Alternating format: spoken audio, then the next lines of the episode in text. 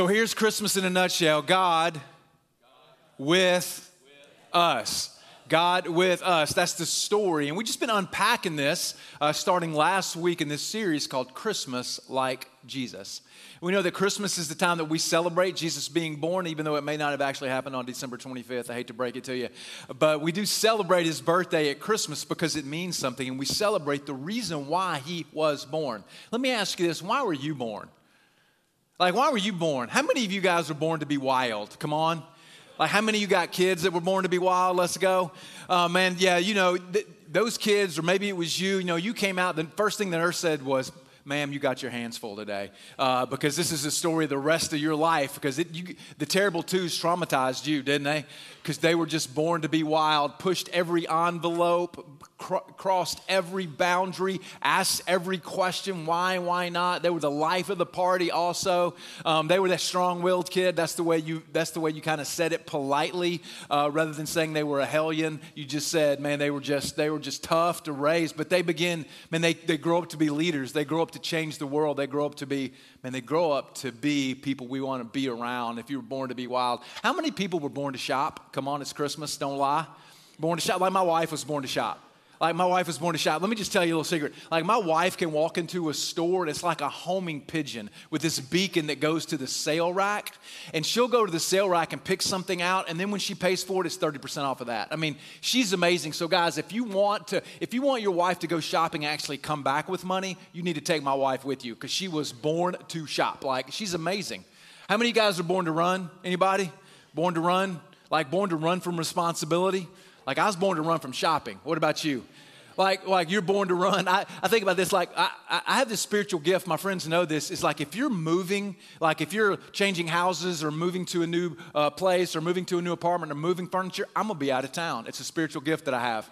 I don't know how it happens every single time. Someone will tell me, hey, we're gonna start at 10, I'll show up at 10, they're done. And I don't know how that happened. Like my son moved here from Charleston a few weeks ago. Guess what happened? Guess where I was? India. Like I don't play. Um, I'm gonna be gone. Like we're born, born to do things, born to be sassy, born to whatever. You can fill in the gap.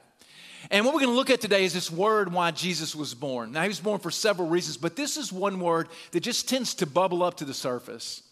It tends to be what he was known for. It's what confused his enemies. It was, it's what was appealing to people who felt like they could never measure up. It's one reason why it makes Jesus stand out from the crowd. And you know, maybe you're new today and exploring faith during this Christmas season. And I believe this word can just kind of radically change how you experience hope in the hype of Christmas. And Jesus was born to serve. Jesus was born to serve. You know, we unpacked it a little bit last week when it, Jesus said, I didn't come to be served, but to serve and to give my life as a ransom for many. Like, this is the reason why Jesus came. And for so many of us, man, we're just playing the game of the world.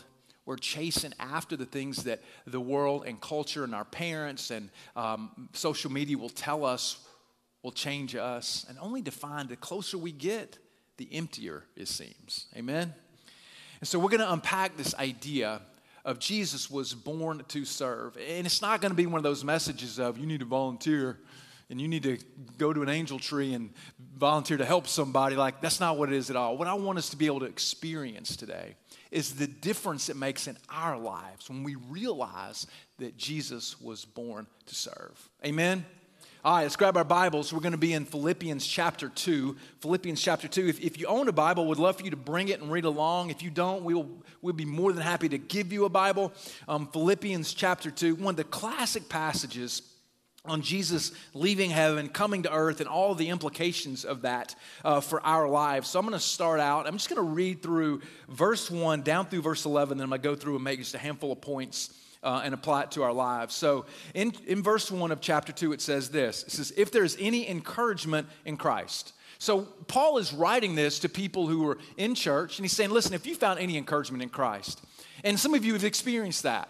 You know what it's like to go through a difficult time and have God come along and encourage you to feel like you're all alone or and you're discouraged, but Christ just steps into your life and supernaturally somehow he encourages you. So if there's any encouragement in Christ, if there's any comfort from love, any comfort from love, like as we were just listened to that video of November who from Myanmar and just all the difficulties that she faced and the loneliness that she experienced and the way that she found herself just at night in a foreign country and began to experience the comfort of the love of Christ as she got involved with God's people. This is what Paul is writing about. If any of this is true, any participation in the Spirit, any affection and sympathy, so, so what Paul is saying is like, if any of this is true, if you've had any benefit from following Jesus, there are some necessary outcomes that happen. And he's going to begin to outline them in the next few verses. Verse 2 Complete my joy by being of the same mind, having the same love, being in full accord and of one mind.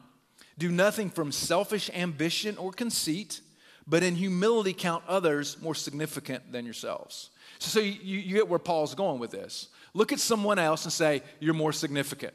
Turn to your neighbor right now and say, You're more significant than I am. Man, that was weak, y'all. Like I'm just gonna say it. That was that was weak. I'm gonna try that again. All right, like that was weak. Uh, I mean, I'm your pastor. I love you, but that was terrible.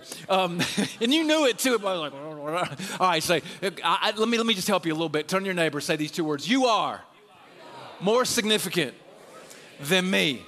All right, that's better. All right, don't you just feel better saying it that way? Right? Ah, some of you had a bad morning, I could tell. I'm so sorry. You got newborns at home, don't you? Man, that's something. Ooh, I'm not going to recover from that. Oh, wow. Do nothing out of selfish ambition or conceit, but in humility count others more significant than yourselves. Then he says this let each of you look not only to his own interests, but the interests of others. So Paul's not saying that we completely don't look out for our own interests, for our own self, for the things that we need. He's not saying that. But he's saying that's not the sole force of our lives. How many of you know that a man a selfish life just is the most miserable life? Amen. Like when you're selfish, your life just falls in on itself because your life is not equipped to handle the weight that God wants to put on you, right? And so we have to know that we do consider ourselves, but we don't consider ourselves first. Verse 5 says, Have this mind among yourselves, which is yours in Christ. So now, what Paul's to do, he's told us to count others more significant. Now he's to show us how Jesus did that. He says, Have this mind among yourselves, which is yours in Christ Jesus, who, though he was in the form of God, did not count equality with God a thing to be grasped. He emptied himself by taking the form of a servant. Being born in the likeness of men, and being found in human form, he humbled himself by becoming obedient even to the point of death, even death on a cross. Therefore, God has highly exalted him and bestowed on him the name that is above every name. Come on, somebody. So that at the name of Jesus, every knee should bow in heaven and on earth and under the earth, and every tongue confess that Jesus Christ is Lord to the glory of God the Father. Hello. Right? This is the gospel. So you see the picture Jesus lowers himself, and as low as he get, God raises him up. And we're so busy trying to raise himself. What does God need to do? Sometimes he needs to lower us so we'll be able to see life accurately. And so, so one of the things that we do celebrate at Christmas, and the thing that we kind of understand intuitively, is that the Christmas story is the story of this lowering, of this humbling of Jesus, of this serving of Jesus. And we see it throughout the gospel. And uh, even in, our, in this own passage, he's telling us in verse 5, he says, Have this mind among yourself, which Christ had, who, though he was in the form of God, did not count equality with God as something to be grasped. And what that means is something to be earned, something to be grabbed for, something to achieve. Kind of what our culture would tell us is the path to greatness. But he emptied himself, taking the form of a servant, being born in the likeness of men, and being found in human form. He, again, the, the whole Christmas story is him being in human form. He humbled himself by becoming obedient to the point of death, even death on a cross. Now, let's just talk, I'm going to talk briefly about uh, some of that servanthood, some of that mentality of him actually being here. But then I think there's a bigger picture that we miss many times at Christmas that I want us to spend a lot more of our time on. Now, now Jesus, we know, came as a servant. In the Old Testament, this was the things written before Jesus was born. There were prophecies or predictions that the Messiah, that Jesus would come, and he would come in the form of a suffering servant. So there's some level of understanding that he was coming as a suffering servant. They knew this. And then when we began to see how he was born, we realized the level of the depths that he came to be with us. I mean, think about this Jesus was born to two parents who were teenagers. More than likely were ridiculed and marginalized because it looked like on the surface that Mary actually got pregnant before they were married. He's born to parents who were in the service industry. Joseph was a builder. They, would, they were from the smallest most menial, most humble town in the Roman Empire, Bethlehem. That's where he's born. He's born in the servant quarters. I mean, this is a story of Jesus' birth. You know, just a few weeks ago, a friend of mine's wife had uh, was due, and she had she was scheduled to go into the hospital to be induced, and had to wait. She was scheduled to go in on a Wednesday, didn't go in until Tuesday. Now, some of you ladies that have had had babies, that feels terrible, doesn't it? Like that just generates anxiety in you. But let's compare that to the level and how Jesus was born. Man, just underneath the stars in the most humble method. This is how Jesus was born. Jesus' first miracle was the miracle of a servant. He was serving people. His first miracle was he goes to a wedding and they run out of wine, which was a catastrophe in those days, much as it is in our day. Amen? and he turns water into wine. He serves people, he serves this bride, and he serves this groom. We know that the very first um, time after time after time, Jesus is just found serving people. We know that one of the biggest uh, examples he gave of that was when he washed his disciples' feet. And that was just as gross then as it is today.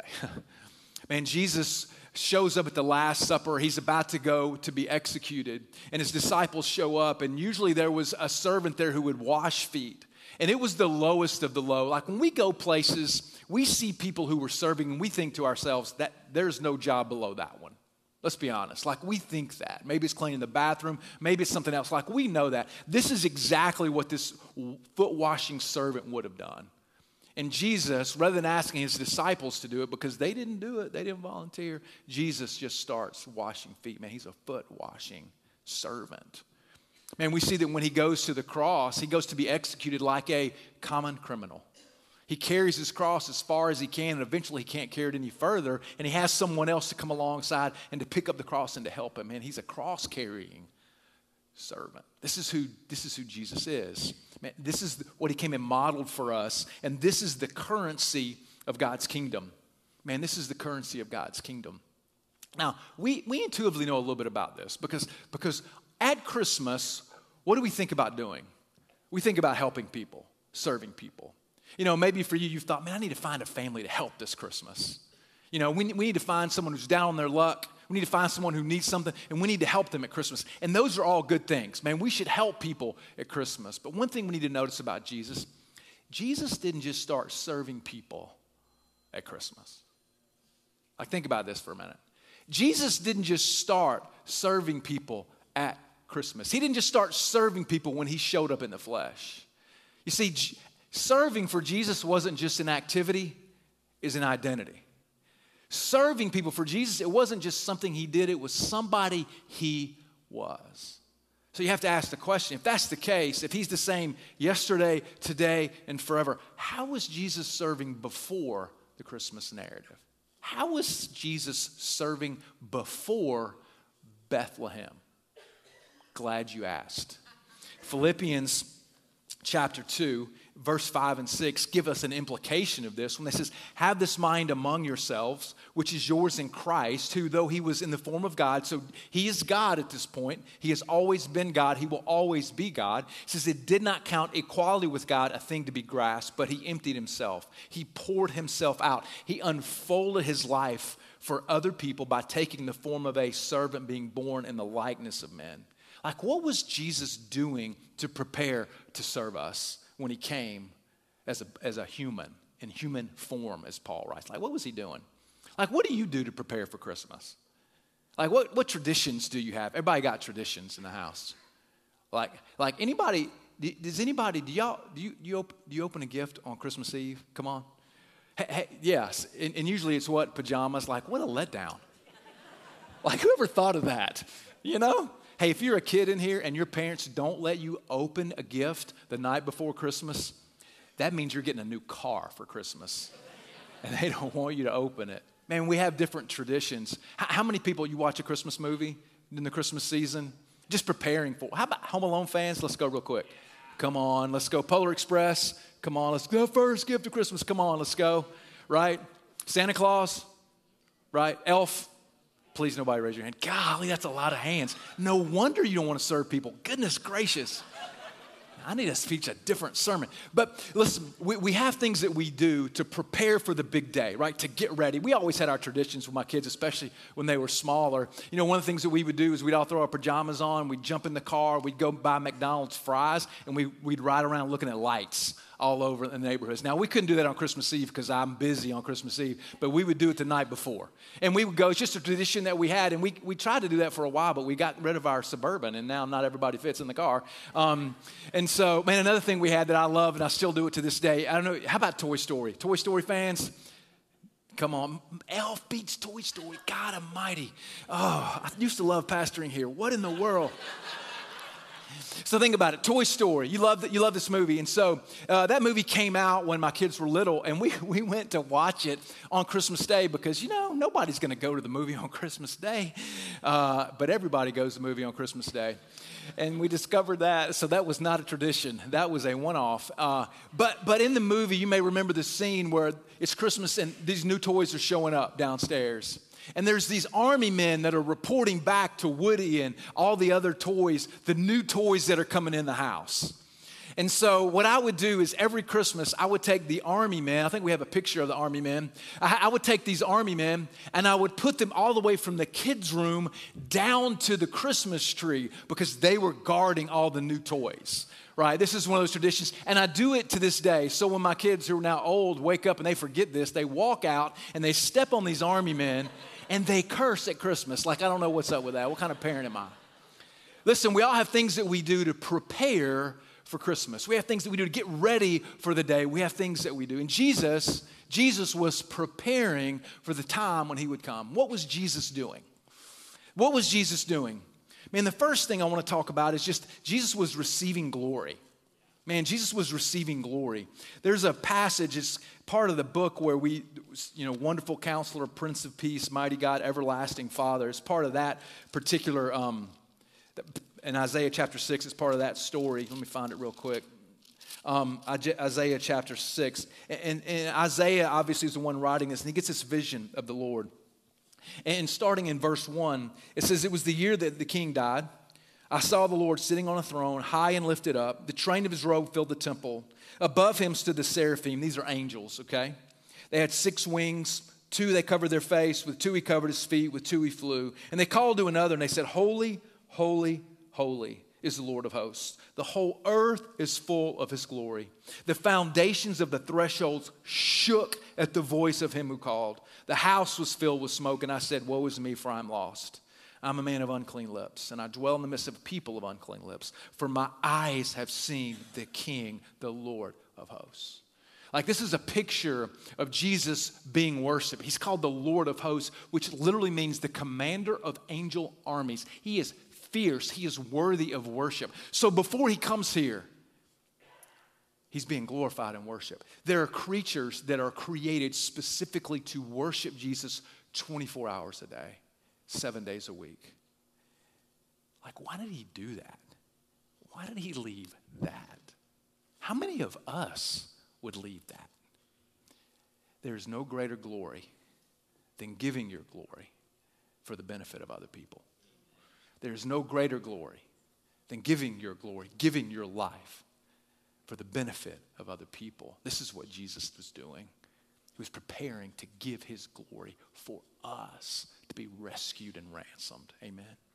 Uh, second thing, second thing, Jesus was creating the world. In Colossians chapter 1, verse 16, it says that by him all things were created in heaven, earth, visible, invisible, rulers, dominions, thrones, or authorities. Everything that was created was created through him and for him. So, so, so don't forget, in the beginning, when God created, what we read in Genesis, it was Jesus who was creating. He, he separates out the land from the water, the heavens from the earth. Everything that we love, God created. Think about the things that you enjoy. God created that. A sunset, anybody? The Lord did that. And He's continuing to do that. Like there's another one, and there's another one, and there's another one. This is God creating that. Man, your favorite food, God created that. Man, love, God created that. The people that you love, God created that. This is what God was doing beforehand. God was creating, God was creating a world for us to enjoy. This is what Jesus was doing. Before Christmas happened, he was what? Serving us by creating for us a world that we could enjoy. Man, man, man the, the third thing that I have listed, and there, there's so many, is man, he was preparing a place for us. O- over in the book of John, um, we read Jesus talking to his disciples kind of towards the end of his life. Man, he's about to go. In John chapter 14, Jesus says, uh, I go to, in John chapter 14, verse 2, he says this In my Father's house are many rooms. How does Jesus know that? Because he's already created them. He spent his time creating these rooms for us. Says, In my Father's house are many rooms. If it were not so, would I have told you that I go to prepare a place for you? And Jesus is preparing a place for you. You know what, you know what it's called? Simple. Home. That's what he's preparing for us. Jesus is preparing home for us.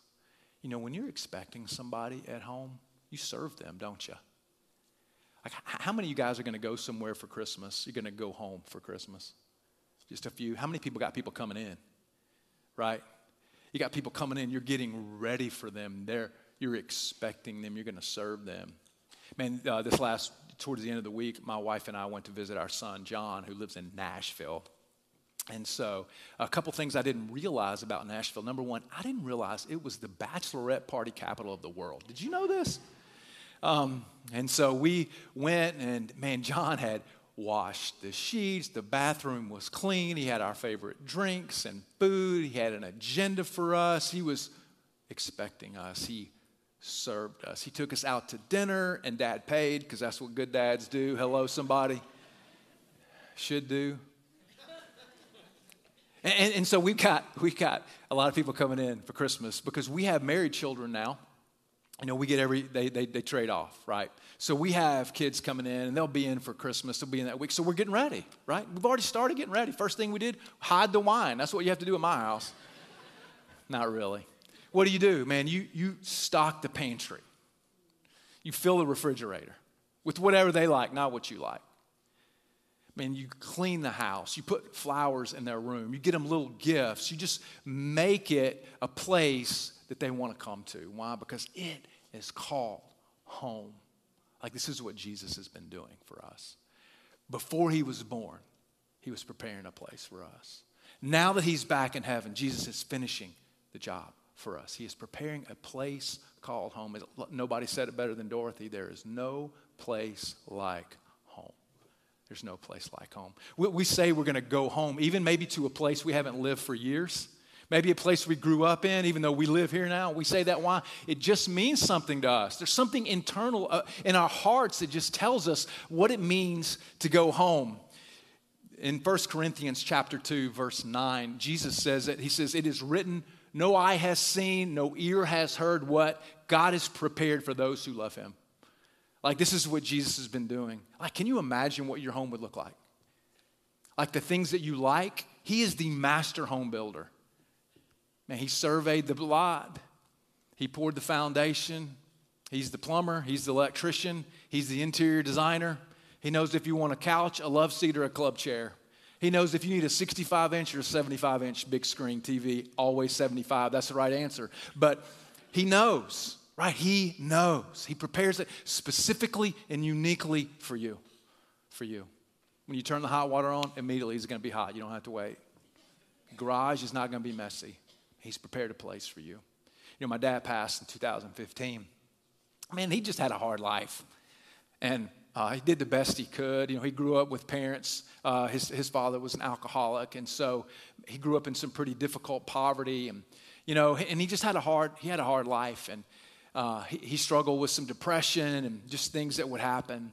And after he passed, I can remember just kind of thinking about what it looked like for him to cross over. And I just had this image of him just, oh, of him just being able to just sleep for a really long time because he just needed some rest. Man, he just needed some rest. And then I had this picture of him sitting at the breakfast table with the Lord, just feeling refreshed and rejuvenated because he what? He had a place called home. Listen, you got a place called home today. You need to come home today. Man, home is the place where you're known, isn't it? It's a place where they know your name, but they also know what you like.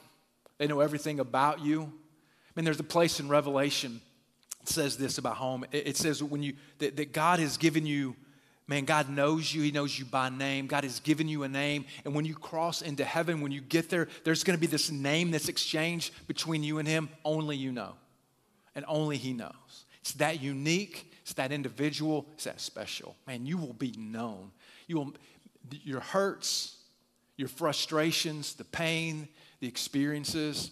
One of the things that I look forward to most about this idea of being known is that I will finally be understood. Like, don't you want to be understood? Like, if you're a leader in any form, any shape, form, or fashion, you are misunderstood.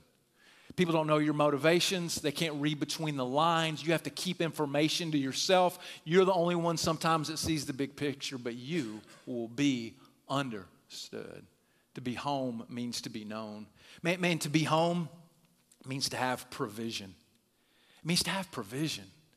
We'll have Man, no more scrapping and trying, trying to pull ourselves up. No more worrying about what the future holds for us. No more thinking about how we're going to provide. Man, we'll have provision. Our cupboards will be full. Our fridge will be overflowing. We'll have everything that we need because He is what? The great provider. Man, this is one of the promises of home. And this is the home that Jesus is preparing for you.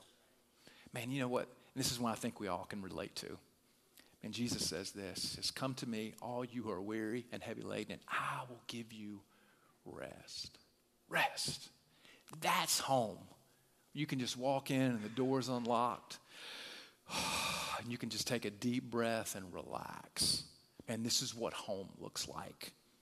This is the kind of place that Jesus has been preparing for us before he ever showed up 2,000 years ago in a manger. Like, what would it be like for you to be home? What would it be like for you to be home spiritually? To quit listening to the voices of the world to give you what you're looking for? To quit telling, asking someone else to tell you who you are? To validate your existence? Like, what would it look like for you to be home? Listen, God's great desire for you, God's great desire for you is for you to be home. This is what He's been doing. And He's been serving us even before we knew it, preparing a place for us that's called home. You know, in verse 8 in Philippians chapter 2, it says this it says, Being found in human form, he humbled himself by becoming obedient to the point of death, even death on a cross. We know that he came in the, the image, the likeness of us, even though he didn't have to. Why did he do that? Why did he do that? I think the first reason why is just to under, just to identify with us. Do you know how when someone's been through what you've been through, you'll listen a little bit closer? And even more than that, if someone will just show up for you, you'll you'll listen to them. Like I don't know if you've maybe you've been in a hospital room or maybe in a doctor's office and someone shows up for you and you know they don't have the cure, but they just showed up. And that did something in your soul. It did something deep in your soul just because they showed up for you. And this is what Jesus did for us. Man, he got in the mess, he got in the dirtiness, he got in the griminess, he got dirt under his fingernails, he rolled his sleeves up, and he came to be with us so he could understand. So we would know that he understands. Man, he came to identify with us. One, one thing I love about this is that he proved that there is no circumstance where he won't show up. There's no circumstance. Like, there's some people you'll show up for, but there's some things they could do that you bail on them, right? I mean, there's some things they could do, like, ah, I'm out. Got to draw my boundaries here. Jesus' boundary death, there is no circumstance, whatever, wherever you are today, the sadness, the mourning, the struggle, the confusion, the darkness that you're in, there is no circumstance He doesn't show up in and say, I'm here. And He came to identify with us. Second thing is just to give us this personal invitation to come home. It's just this personal invitation to come home. Have you ever been talking maybe in a group and they bring up this event that you weren't invited to? Has that ever happened to you? Maybe just me, but maybe some of you. And then someone will say, Yeah, yeah, yeah, you should come. Are you going to that? Nope. Because you were an afterthought to them. That's why. Man, to God, you're not an afterthought. Jesus shows up on the front door of our lives. He moves in, knocks on the door, and says, Hey, I got a place for you. It's got your name on it. It's not a generic invitation, it's not an Evite. And I, am asking you to come home. We get a personal invitation to come. This is the reason Jesus showed up. And Jesus also showed up in person to illustrate the kingdom of God. He wants us to see what the kingdom actually looks like. Now, now we, we think we know what the kingdom is, and it feels like sometimes we call God's kingdom the upside down kingdom. Maybe you've heard this.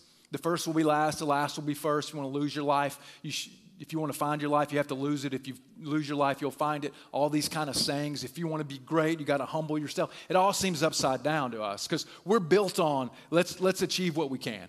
Man, let's go get what we got to get. You know, if you ain't first, you're last. Hello, Ricky Bobby. Come on.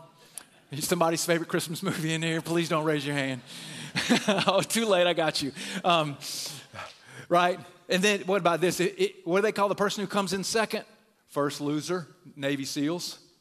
If you ain't cheating, you ain't trying. You know who said that? Stephen Gibbs. Yeah.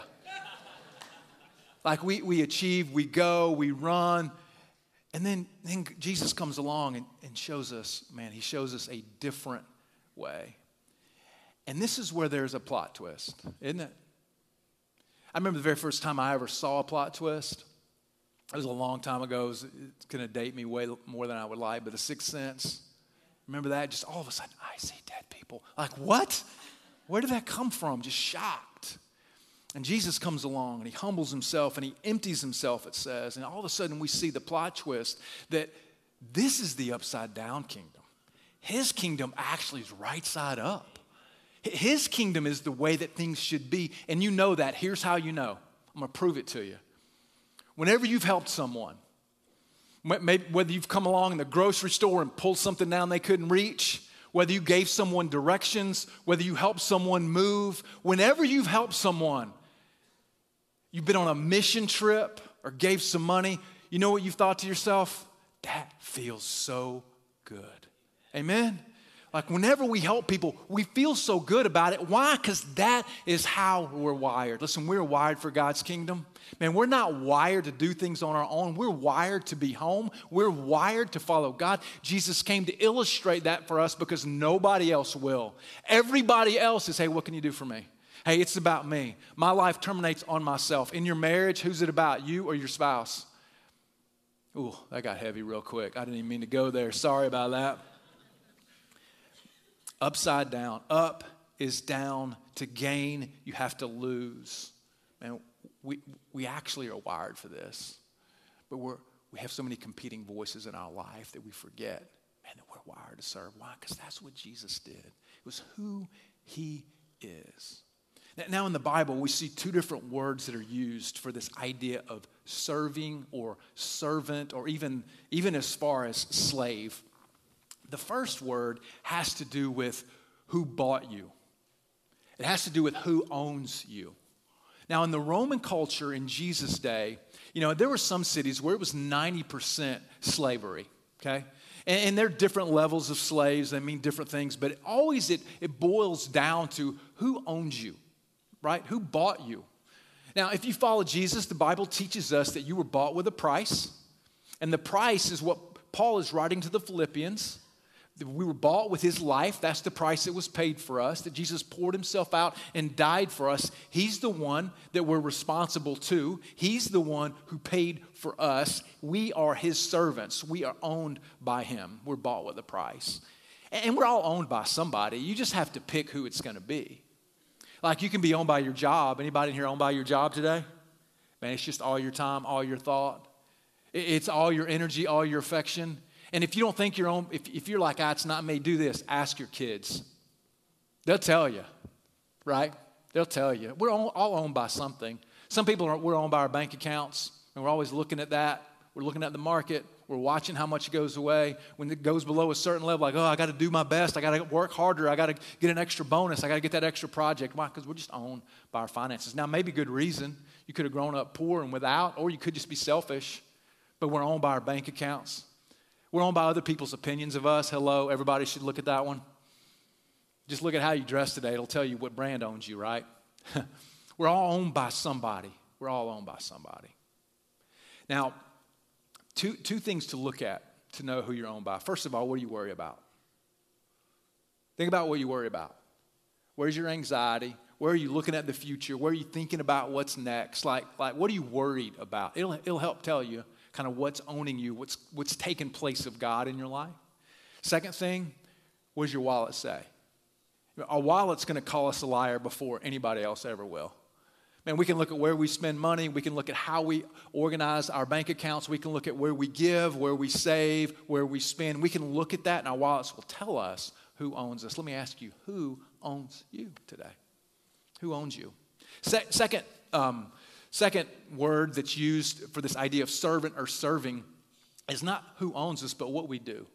Like, what do we do, and who does it benefit? Because in that culture, there are different types of servants and slaves. You know, there was some cooks, there was foot washers, as we talked about. Um, you know, there would have been, you know, people who took care of animals. There was all different kinds, and they had different tasks. So, who does it benefit? This is the second way to know. What do we do that benefits somebody else? Like, like whose life are you benefiting? Whose life is your life benefiting? You know, maybe you run a company, you've got hundreds of employees. Would they say that life is better under you, that you always look out for their best interest, and that, that you're always trying to do the best you can to help them? It doesn't mean they don't have to work, doesn't mean they don't have to do a good job, doesn't mean they don't have to, you know, fall in line and get the job done, but it means they know that their life is better because you lead that company. Hey, what about your family today? And do your parents feel like their lives are better because you're you're serving them, your life is benefiting them. Like, wh- whose life are you benefiting today? And what about, for those of you who are parents, what about your children? What would they say about you? Would they say that, yeah, you know, everything's about my mom, she's in control, she does everything for her. She's going to tell us what to do. She's going to tell us when to eat and what to eat and how to be there. She's going to tell us what time to show up. She's going to tell us how to think. She's going to tell us what grades we need to make. Maybe it's your dad. Maybe it's your dad. It just seems to be controlling. And maybe, maybe as you come in, as the dad, you come in and, and the temperature of the house just changes. And everybody gets a little quieter. Maybe it's called eggshells around your house. Whose life are you benefiting? And what about your friends today? Like, but they say, my life's better because she's in my life. I'm always feel encouraged. I feel like someone's there to help me. I feel like I feel like she's for me. She serves me you know, serve can't always be about us just mopping floors. It's, a, it's who we are. Man, it's what changes our life because our King owns us. Hello, somebody? Like Jesus paid the price for us. There's no better way to live. And I think for some people, you just need to recognize and acknowledge today your life being about you has not gotten the job done. Man, it's just left you feeling empty and alone and searching and wondering about the future. But I think for some people today, man, you just need to come home. Man, God is just calling you to come home. This is what He's been doing. This is His plan for us throughout all eternity. That a people for Himself where we could all come home. Who owns you? Whose life? Whose life are you benefiting? Who bought you? Sometimes you just have to do some hard work to understand that.